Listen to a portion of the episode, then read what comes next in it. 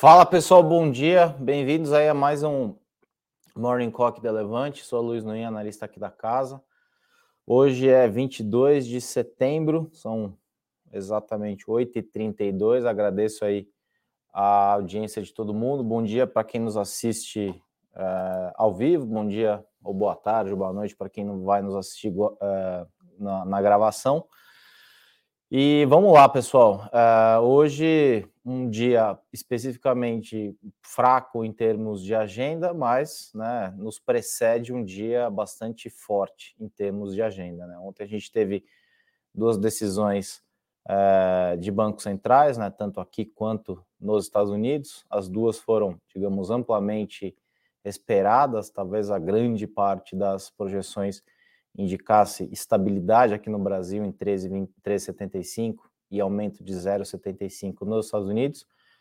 É, o mercado, depois da, é, da decisão lá nos Estados Unidos, foi um negócio bastante interessante, né? Olhando os gráficos, exatamente três horas da tarde, a hora que foi divulgada a, o aumento de 0,75 lá, a bolsa lá fora é, engata uma queda vertiginosa. Quando começa a fala do presidente Jerome Powell, ela volta e passa o ponto anterior a essa queda, e no final do dia ela engata outra queda e acaba fechando na mínima do dia, abaixo dessa mínima de três horas. Né? Uma volatilidade maluca é, para os ativos aqui um pouco parecido, não, talvez não tão parecido quanto isso, mas é, também na mesma linha. Bom, Bovespa fechou em queda de 0,52 uh, aos quase 112, né? 111,936. Dow Jones com queda de 1,70, S&P queda de 1,71, Nasdaq queda de 1,79.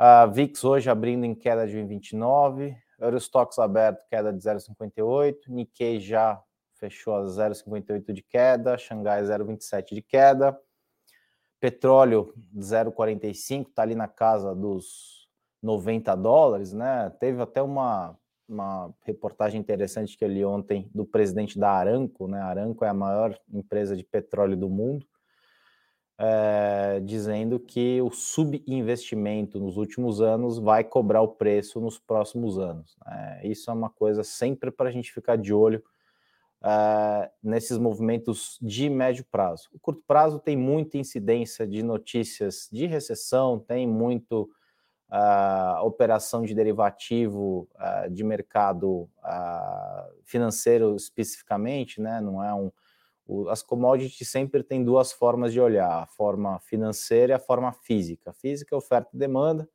quanto vai se consumir, o quanto vai se produzir, e a forma financeira são os instrumentos financeiros uh, derivativos daquele, daquela commodity. Então, muitas vezes o preço de curto prazo ele representa mais essas operações do que efetivamente a curva de oferta e demanda. A curva de oferta e demanda acaba sendo mais verificada no médio prazo, tá?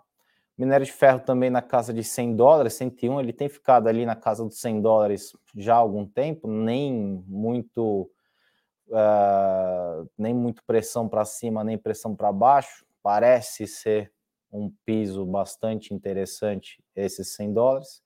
Com isso, vale que continua ficando de lado, né? Não tem muito para onde ir se o minério não sobe. DXY, que é a sexta contra o dólar, 0,20 de alta. O dólar ontem fechou em alta de 0,58 a 5,17. Na agenda do dia hoje tem decisão, teve decisão, foi às 8 horas, né? Perdão. decisão da taxa de juros no Reino Unido, resultado 2,25, a projeção era 2,25, anterior é, estava em 1,75, ou seja, subiu meio ponto percentual. Uh, nos Estados Unidos tem pedidos iniciais por seguro-desemprego, projeção de 218 mil contra uh, 213 mil na última leitura, tá? Uh, bom, vamos lá. Bom dia aqui, Bruno, Klaus, Tainá, Adão, Maria, Maurício, Marta, bom dia aí para quem está entrando, Juliana, Sony. É... Sony, já já a gente fala desse tema aqui, dos mais propícios para fundos imobiliários ou para ações. Professor Sabino sempre com a gente aí, bom dia. É... Não lembro quem ganhou o livro do Howard, eu preciso pegar, o pessoal me cobrou ontem o nome de todo mundo para enviar aqui, é, acho que receberam os endereços e eu esqueci de olhar, mas em breve a gente tem mais sorteio aí, viu, professor? Uh, tentando uh, ajudar todo mundo aí a, a, a ler coisas um pouco diferentes dos livros tradicionais de mercado. Se varejo sobe hoje, difícil dizer, né, professor? Eu, eu sou fundamentalista, então eu não consigo olhar naquele dia e saber o que, que vai acontecer. Para mim, é, eu tenho varejo na minha, na, minha, na minha tela, né, que eu acompanho as cotações, e eu coloco os, os múltiplos, né, PL atual, PL para um ano e PL para 22 e para 23. É a única parte da minha, uma das únicas partes da minha tela que tem, sei lá, 100, cento e poucos ativos, que toda essa PL, PL 22 e PL atual, PL 22 e PL 23 tem um traço, né? Então, quer dizer, difícil entender se, né, se, sei lá, por exemplo, Magazine Luiza, o preço correto era 22, 20, 25, ou se o preço correto é 5. É, eu não gosto particularmente do setor, tá? Eu acho o setor ele é um setor super complicado de operar, muitos players, a pressão no preço, porque tem 500 competidores competindo por preço, pressão na entrega, que é pressão em custo, porque o cara oferece em dois dias, aí o outro oferece em um dia, outro oferece meia hora, outro oferece em 14 minutos, outro oferece em 10 minutos. Alguém paga essa conta, né? O consumidor não, não é efetivamente quem está pagando a conta, que eles ficam naquele modus operandi antigo de tentar criar base como se o cliente é, fosse ficar fiel à plataforma. Né? Eu, particularmente, não uso praticamente nenhuma dessas plataformas nacionais. Para mim, execução de Mercado Livre e Amazon no varejo eletrônico, elas são é, quase que imbatíveis, tá? Bom, no local, a gente teve, obviamente, a divulgação do Banco Central, né? Selic mais alta por mais tempo, o mercado embutiu já, mercado na, no alto da sua sabedoria, sempre acima da média, né? Negócio maluco que o mercado é, normalmente acha que sabe, já estava embutindo queda de Selic em 2023, já no primeiro trimestre. E aí a comunicação do Banco Central, que vinha, para mim, bastante errática, né? Um diretor falava uma coisa, o presidente falava outra coisa, é, e aí ele, não, peraí, não me entenderam muito bem aqui, deixa eu me explicar. Eu acho que eles finalmente, né, no sei lá, questão de um mês, um mês e meio mais ou menos, acertaram o tom e vieram fazendo o que, para mim, é a grande função do Banco Central. Né? Obviamente, é operar a política monetária, mas é ancorar a expectativa também nas falas. Esses caras têm que ter muito cuidado no que ele fala, porque uh, a interpretação do que ele fala não depende dele, depende de quem recebe a mensagem. Então, uh, houve talvez uma série de interpretações erradas que uh, impunham que 2023, primeiro tri, a gente já teria juros caindo. É uma tese que a gente nunca comprou aqui na casa, né? Quem no, na, é assinante nos acompanha aqui, a gente fala reiteradamente disso. Para a gente é pelo menos uh, primeiro semestre ainda de 13,75. Né? Então, e acho que ontem esse foi o tom.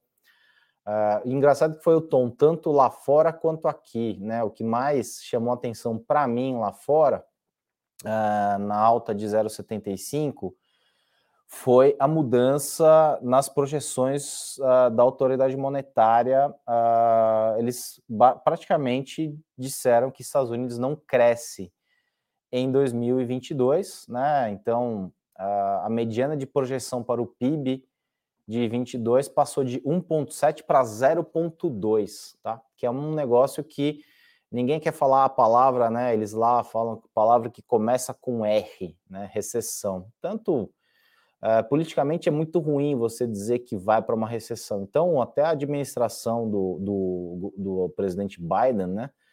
É, tentou refutar, dizer o que, o que significa uma recessão, jogou, é meio que tapetão, né? Olha, eu não consigo fazer muita coisa por aqui, então vamos jogar para a torcida e falar que o conceito que vocês têm de recessão está errado. E aí né, a gente percebe que estão tentando efetivamente esconder alguma coisa. Mas ontem ficou bastante claro, né? A gente sempre acompanha aquela ferramenta do Banco de Atlanta, o GDP Forecast Now, que faz uma projeção, perdão, com base em vários dados quase que em tempo real. Ele tem aí a, a janela de divulgações, mas ele captura vários dados uh, em tempo real. Praticamente não tem manipulação humana, né? Uma, um modelo estatístico. E ele está no mesmo caminho do que a gente viu no segundo trimestre, que fechou negativo. Ele veio bastante alto, com 2, 2,5, 1,7, 1,8 de crescimento por trimestre ao longo do período, e logo no final, que isso que acontece, começou a acontecer praticamente uma semana atrás, é, ele começou a derreter. Então ele veio de, sei lá, de 1,5 para 0,5 para 0,3. E esse número do Banco Central americano por ano indica que 0,2 é, é, praticamente zero, né? E 0,2 para ver a negativo é também bastante próximo. De novo, para mim, aqui uma das teses que a gente tem também é de que Estados Unidos caminham para uma recessão. É, até uma frase aqui do próprio Powell: nós temos que deixar a inflação atrás de nós.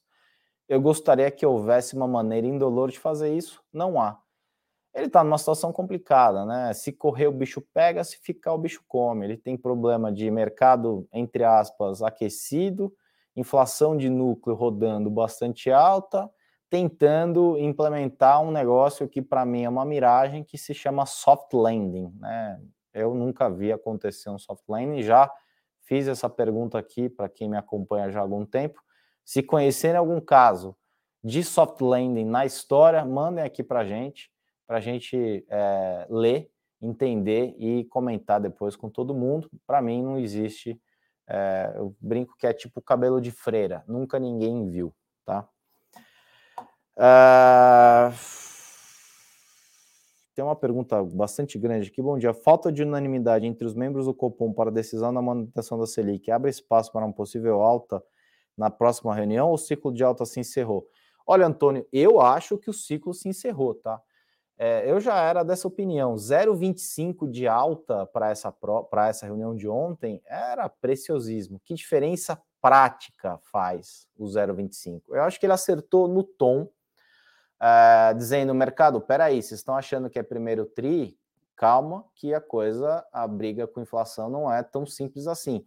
Ainda mais nesse ambiente de canetadas, né? A gente teve. É, tem até uma, um, um dos itens da pauta aqui, a deflação trimestral no Brasil foi a maior da história. O Banco Central, é, segundo o Banco Central, levando em conta a projeção do IPCA do Boletim Fox, a deflação do terceiro trimestre é de 1,15. Isso aí é absolutamente artificial, né? Como é que as coisas vão voltar depois disso? Em que patamar que a inflação vai voltar rodando depois de dois, três meses de deflação? É, eu acho que a manutenção dos juros mais alto ela é importante para a gente tentar aproximar mais a inflação da meta para ano que vem e não comprometer a meta de 2024. Né? Dado que tem, vai ter um governo novo, que seja A, B ou C, isso não, não importa. É, mas eu acho que o ciclo já em 3,75 já tinha se encerrado. Tá? A gente continua com uma das maiores taxas de juros do mundo.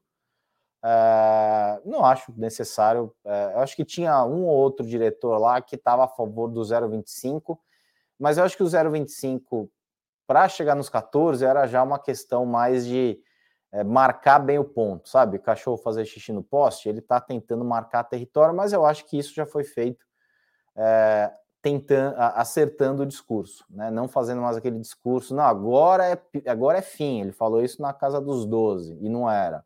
Não, agora a inflação vai parar e não parou. Não, agora tal coisa vai acontecer e não aconteceu. Então, assim, eu acho que se encerrou efetivamente e a gente está com 13,75 de juros, que não é nada desconsiderável, tá?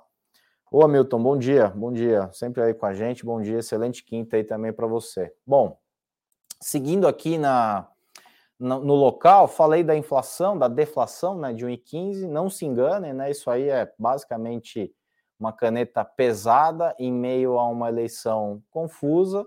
É, mais, mais engraçado são as notícias. Né? Eleição está indefinida. É lógico, né? Eleição está indefinida até que as pessoas vão até as urnas para votar. É a notícia, é a não notícia, né? Teve um, um, um filme do Hall, Hall taxativo da ANS, né? O presidente sancionou ontem um projeto de lei que acaba com o chamado rol taxativo da, da ANS, que é quem regula os planos de saúde, né? Na prática, o texto amplia a cobertura dos planos de saúde e passam a ter que oferecer e custear tratamentos e procedimentos previstos fora da lista da agência. Isso aí é bastante complicado para plano de saúde, tá? Um negócio meio confuso. Eu acho é uma notícia bem perigosa. E a próxima, o item aqui, considerando cenários avaliados, o balanço de risco e o amplo conjunto de informações, o Bocopom decidiu manter a taxa básica de juros em 3,75, sinalizando, né, uma pergunta aí do Antônio, o fim do ciclo, mas é, para a alegria de alguns vai durar mais tempo, para a tristeza de outros vai durar mais tempo, tá? Bom, lá fora, inflação na zona do euro, né? A zona do euro pode, né? Aqui a gente sempre coloca no condicional, mas para mim a zona do euro vai viver uma recessão. Ontem um número da Brager, que é um think tank, né? Essas agências que ficam pensando uh, políticas, pensando economia, pensando coisas uh, importantes para a vida dos europeus. É uma organização, na verdade, né? Ele fez uma continha ali, disse que os 27 países da Europa do, do bloco, mais Inglaterra, ou gastaram ou vão gastar nos próximos meses 500 bilhões de dólares é, em subsídio, apoio e outras medidas adicionais é, para conter o preço da escalada da energia. Né? Como eu falei, esse presidente da, da Aranco, é, ele foi bastante claro, né? Ele disse: olha, não tivemos investimento, não vamos ter oferta. Ah, a gente vai passar por uma recessão, ok, o preço vai cair. Mas quando o mercado voltar, quando o mundo voltar, né, num crescimento mais decente, o que eu particularmente acho que vai demorar um pouco mais, é, a gente vai continuar basicamente com a mesma quantidade, porque um projeto desse demora tempo e ainda continua muito incentivo contrário a, a, projetos de petróleo. Então, eu acho que a gente vai ter que conviver com o petróleo, como já também é uma tese nossa. Não sei dizer se é 100, 120, 130, não, não dá para dizer, mas a gente vê na balança mais pressão para o lado positivo do preço do que para o lado negativo do preço, tá? Ah, bom, então falando da zona do euro, né, pode pode sofrer uma recessão durante o inverno à medida que os riscos para as perspectivas de crescimento se intensificam, mas mesmo isso não é, não é suficiente para reduzir a inflação sem novos aumentos, disse o vice-presidente do Banco Central Europeu, um charameu, Luiz de Guindos. É, é verdade, né? Como o Powell demorou para entender. Estava pensando um detalhe interessante ontem conversando aqui. A gente aqui no Brasil tem várias ferramentas né, para se proteger, entre aspas, de inflação. A gente tem uma economia super indexada e isso gera também, do outro lado, uma série de ferramentas. Eu queria entender como é que um, um poupador pequeno, investidor pequeno nos Estados Unidos ou na Europa está uh, se protegendo de inflação, né, inflação nos Estados Unidos a 8, 8 qualquer coisa, e na Europa, a, sei lá, dependendo do país, 10, 12, 8, né, um, um dígito, ba um dígito alto ou dois dígitos baixos, eu não, eu, não, eu não conheço se eles têm alguma ferramenta que proteja eles da inflação, porque se ele colocar em título público, né, por exemplo, os Estados Unidos vai render hoje 3 ao ano contra uma inflação de 8. Inclusive, essa história do, a, do juros americano, a gente já tinha aqui também uma, uma, uma cabeça de que é, juros deveria ficar assim como a gente falava lá no começo do ano, que juros aqui no Brasil era na casa dos 14, e efetivamente foi o que aconteceu, uh, o mercado estava achando que juros dos Estados Unidos ia ter que subir 3,5, 3,75, estava ok. Eu acho, particularmente dizendo que eu acho que é 5. Tá? Acho que a hora que a gente vê juros uh, uh, que tocou, né, os treasuries, né, a, a, yield dos treasuries acima de 4, seguro-desemprego acima de 350, é, eu acho que a gente já pode pensar. É, ontem eu comecei a ver uns números preocupantes, né? O pessoal falando que se o desemprego for a 4,5, que eu acho difícil, né? Dado que o, a taxa natural lá do Banco Central norte-americano é de 4, ele está falando em 4,5 mais ou menos, que ele vai buscar, entre aspas, é, eu acho isso pouco, tá? Eu acho que deveria que ser acima de 5, perto de 6% para causar um efeito já mais forte na inflação, né? E aí já começou uh, os democratas, uh, né? Que agora é eleição de meio de mandato lá, então tá todo mundo, não, o Paulo vai jogar milhões de empresas, milhões de pessoas na, no desemprego. Infelizmente não tem muito que ser feito, né? Não tem como fazer isso sem dor. Uh, já tem gente falando em S&P, se chegar nas 5,5%, 6% de desemprego, né, que começa nesses 350 mil que eu comentei de, de pedidos de seguro-desemprego, esses números são importantes da gente marcar. Tem gente falando de S&P a 3,200, né? S&P deve estar na casa dos 3,900 mais ou menos. Deixa eu dar uma olhada aqui. S&P está em 3,789, fechou ontem, né? Se a gente falar de 3,200, é uma queda adicional de 20%. Uh, na carteira global aqui, a gente fez uma alteração há duas, três semanas atrás, mais ou menos, colocando um short em S&P.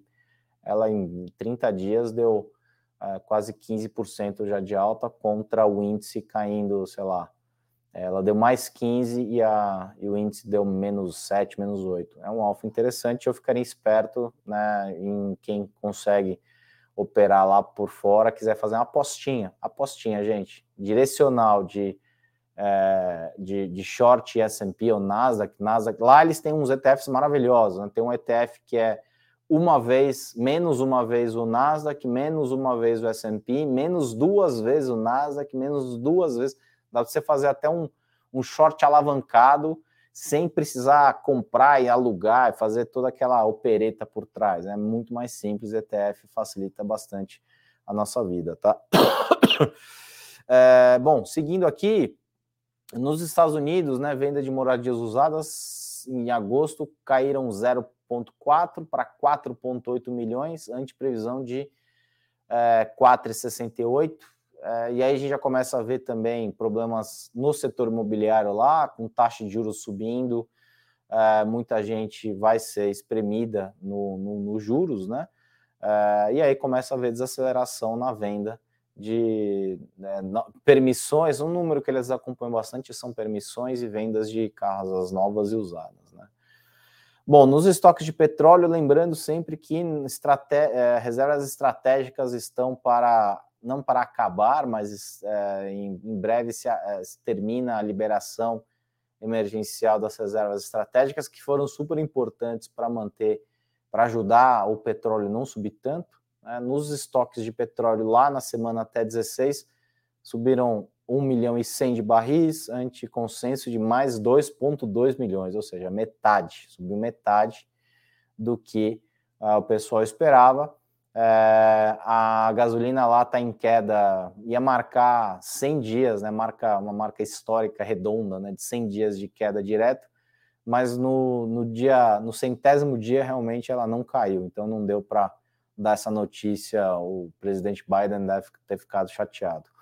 Na, é, na, na, na, Inglaterra, voltando a falar da Inglaterra, né, um negócio maravilhoso. E o Reino Unido vai congelar o preço da energia para as indústrias e outras empresas do país por seis meses, a fim de impedir o colapso de parte delas, proteger empregos e limitar a inflação. O governo da primeira-ministra Liz Truss, que acabou de assumir, já assume com uma um, uma, um foguete na mão, disse que o Estado vai arcar com quase metade das contas de energia das empresas a partir do dia 1 de outubro. É um negócio maluco isso, gente. A gente está falando de 27 países mais Europa gastando 500 bilhões de euros para manter ou não fazer contas de energia subirem. Né? A gente vem vê relatos aí de pessoas, é, tanto que a gente lê, quanto pessoas que alguém conhece, outro sabe que está lá, pessoas às vezes na Alemanha dois dias sem, sem água quente, é um, tá um negócio complicado. A gente está voltando. O presidente Macron, para mim, foi. Eu não sou um grande fã do presidente Macron, mas ele disse uma coisa que para mim é bastante certa para a Europa: a vida, a, o estilo de vida europeu de abundância parece estar chegando ao fim, tá? Falando um pouquinho de guerra, sem falar de guerra, né? Na terça-feira, muitos rumores aí, não na imprensa brasileira, que só falava de, de, de campanha, né? E campanha realmente, para mim, está em segundo ou terceiro plano na nossa bolsa aqui, a gente está muito mais dependente do que está acontecendo lá fora do que de, de campanha eleitoral aqui. É, tinha um rumor né, de que Putin ia chamar uma, uma, uma cadeia de, de televisão fazer um anúncio. Né? Isso acabou não acontecendo, aconteceu ontem de manhã. Ontem, de novo, foi um dia de decisão de Copom aqui, decisão de FONC lá. Começa o dia com o Putin escalando um pouco uh, o, o, conflito. Né? A gente tem que sempre lembrar que o conflito, por hora, ele é uma operação especial. Né? E havia rumor de que o conflito ia se tornar efetivamente uma declaração de guerra, que aí muda um pouco a proporção do negócio. Né? E aí teve aquela história do, uh, dos 300 mil reservistas chamados, aí uns números que começam a pipocar, quantas buscas, é, parece que acabaram os voos para fora da Rússia, passagem só de ida, muitas buscas como quebrar o próprio braço, porque se você está com o braço quebrado não pode ser chamado para guerra, uns negócios meio maluca, né? Então, é, assim, não é guerra fria, obviamente, mas a gente está num momento bastante tenso, né? Aqui, Rússia violou carta da ONU ao tomar território da Ucrânia à força e agora prepara plebiscito, que ela está preparando um plebiscito lá para a região da Crimeia, né? Hoje a Rússia fez ameaças nucleares à Europa e convocou soldados. Guerra quer acabar com o direito da Ucrânia existir, simples assim. Temos de condenar de modo inequívoco a guerra na Ucrânia, temos trabalhado para impor custos à Rússia e responsabilizá-la, queremos fim justo para a guerra. Essa é a frase do Biden, o capitão planeta, né? É, que às vezes tem umas cenas meio estranhas aí do presidente Biden, né? Eu particularmente não entendo muito bem. Mas, de novo, é mais uma tensãozinha aí, tensãozinha não, eu diria que é uma tensão bastante considerável da gente, é, da gente acompanhar, obviamente, né? A escalada propriamente dita, né? Se a gente colocar na conta, por exemplo, o que está acontecendo no Irã, o Irã está um negócio bem complicado também.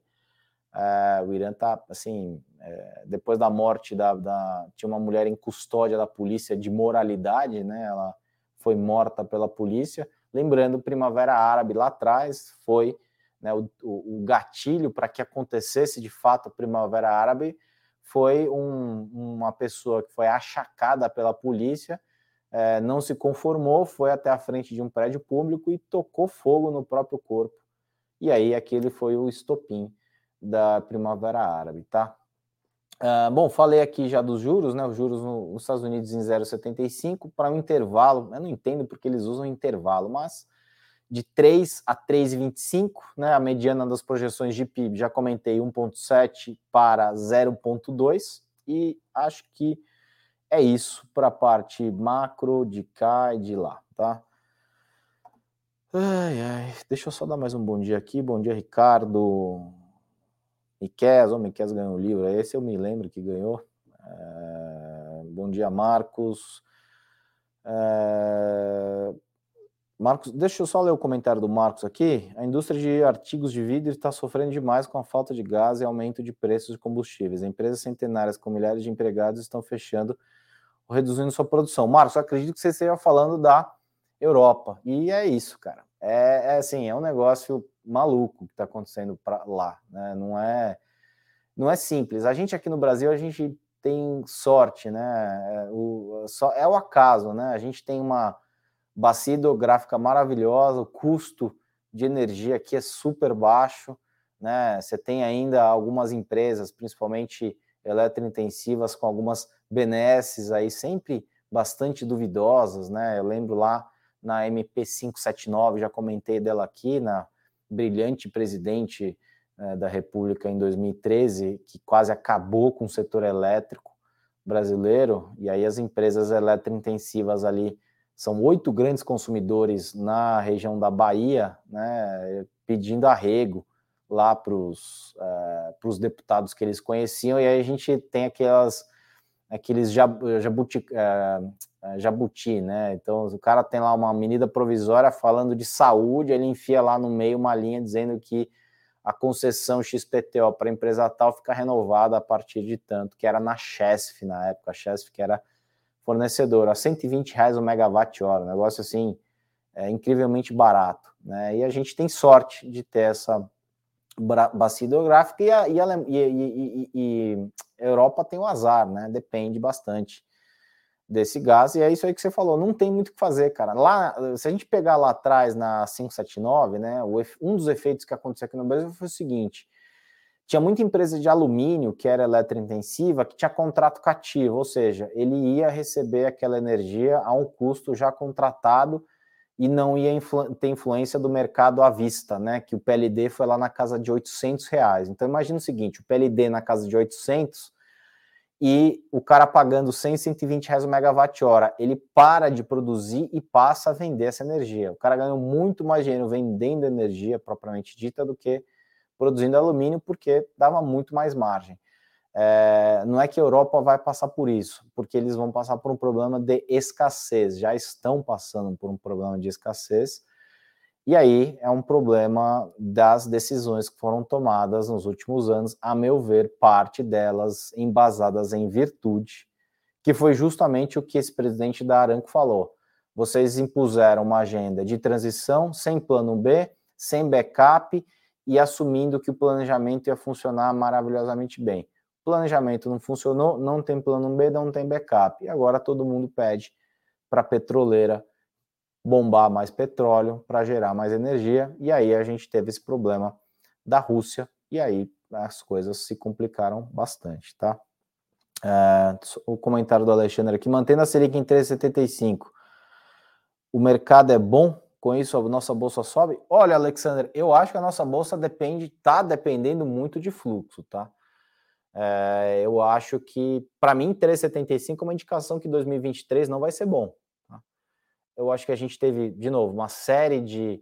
Tem uma frase que a gente usou ontem no relatório, eu acho que é do Bob Farrell. Bob Farrell é um cara lá da Merrill Lynch antigo, ele não é mais de lá, né?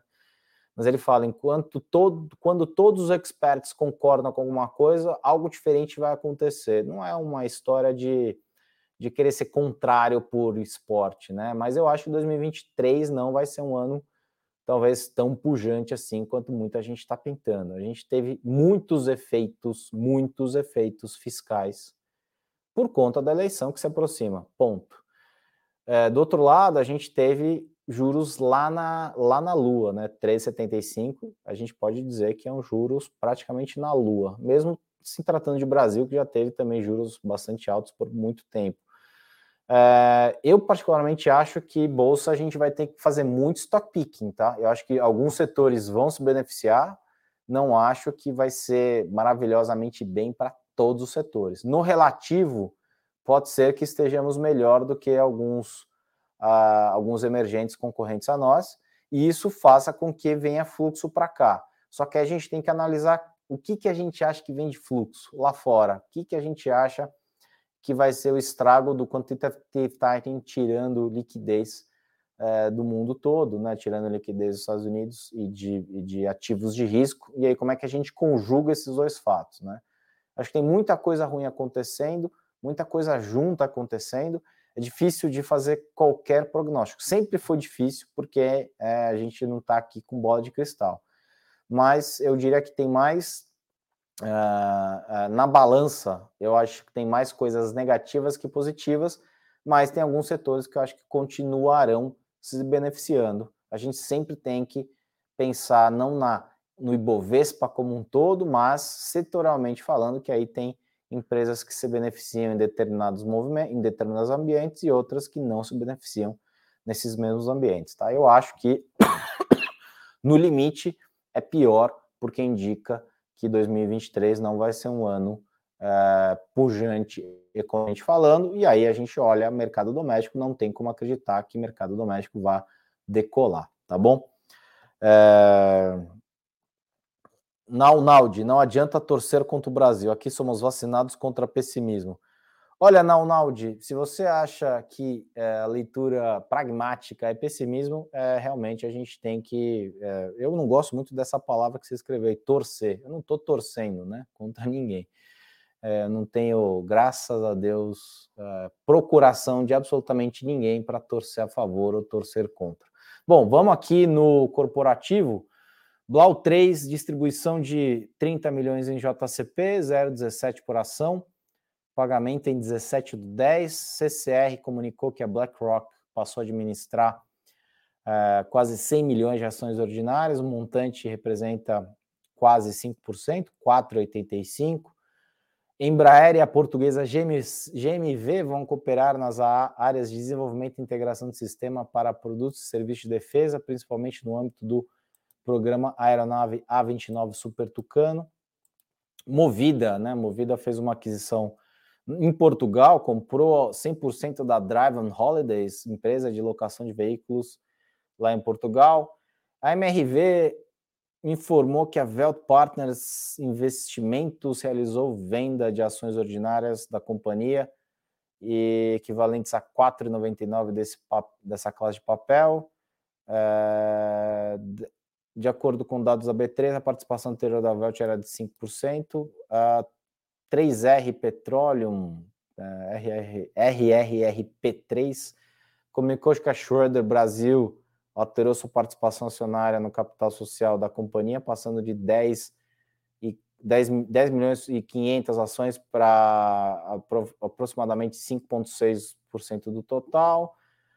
É, também uma mesma notícia falando de, RR, de 3R e BPAC, né, BTG Pactual. BTG Pactual ontem caiu bastante, se eu não me engano, também, né?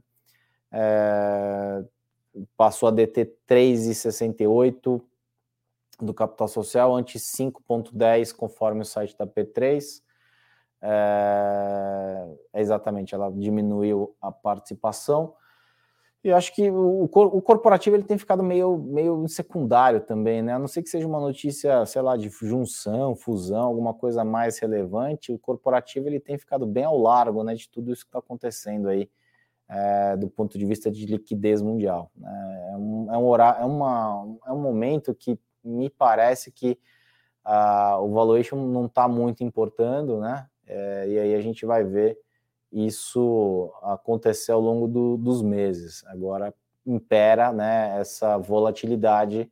E para mim, de novo, volatilidade não é por conta de eleição aqui, é mais é, relacionada a esse processo lá fora, né, choque de liquidez lá fora, mais esses outros é, tantos de coisas que estão acontecendo aí mundo afora, tá? É... Obrigado, Eduarda. Exatamente. Contra fatos na torcida. Eu, cara, eu assim, eu não, eu não tenho, eu não tenho, eu não ganho nada torcendo a favor ou contra, né? Eu falei isso acho que quinta-feira passada, né? Para mim, mercado é igual casamento, né? Eu não quero ter razão, eu quero ser feliz. Né? Só que para eu conseguir chegar nesse item de nesse né, platô de felicidade, a gente precisa primeiro fazer uma leitura pragmática, né? Eu vejo muita gente é, fazendo comentários mais com coração, efetivamente, né? É, assim, eu não tento não fazer isso porque eu já vivi, é, já tomei decisão com base nisso e as decisões acabaram sendo bem erradas. Estou falando em mercado financeiro, inclusive. Aí aprendi na dor, né, efetivamente, que eu deveria deixar qualquer tipo de emoção de fora que né, o dinheiro não aceita desaforo, tá? Deixa eu só responder uma pergunta lá de cima que eu não me esqueci, perguntando de fundos imobiliários. Você acha que o ambiente está mais propício para fundos imobiliários ou para ações? Olha, Sônia, eu acho que, é, de novo, fazendo um, um balanço de uh, risco-retorno, aí depende muito da sua estratégia, depende muito do seu apetite a risco. Uh, eu acho que fundos imobiliários ele é muito mais é, muito menos volátil, muito mais previsível, digamos, do que bolsa de valores, tá? Do que é, negócio tradicional. Né?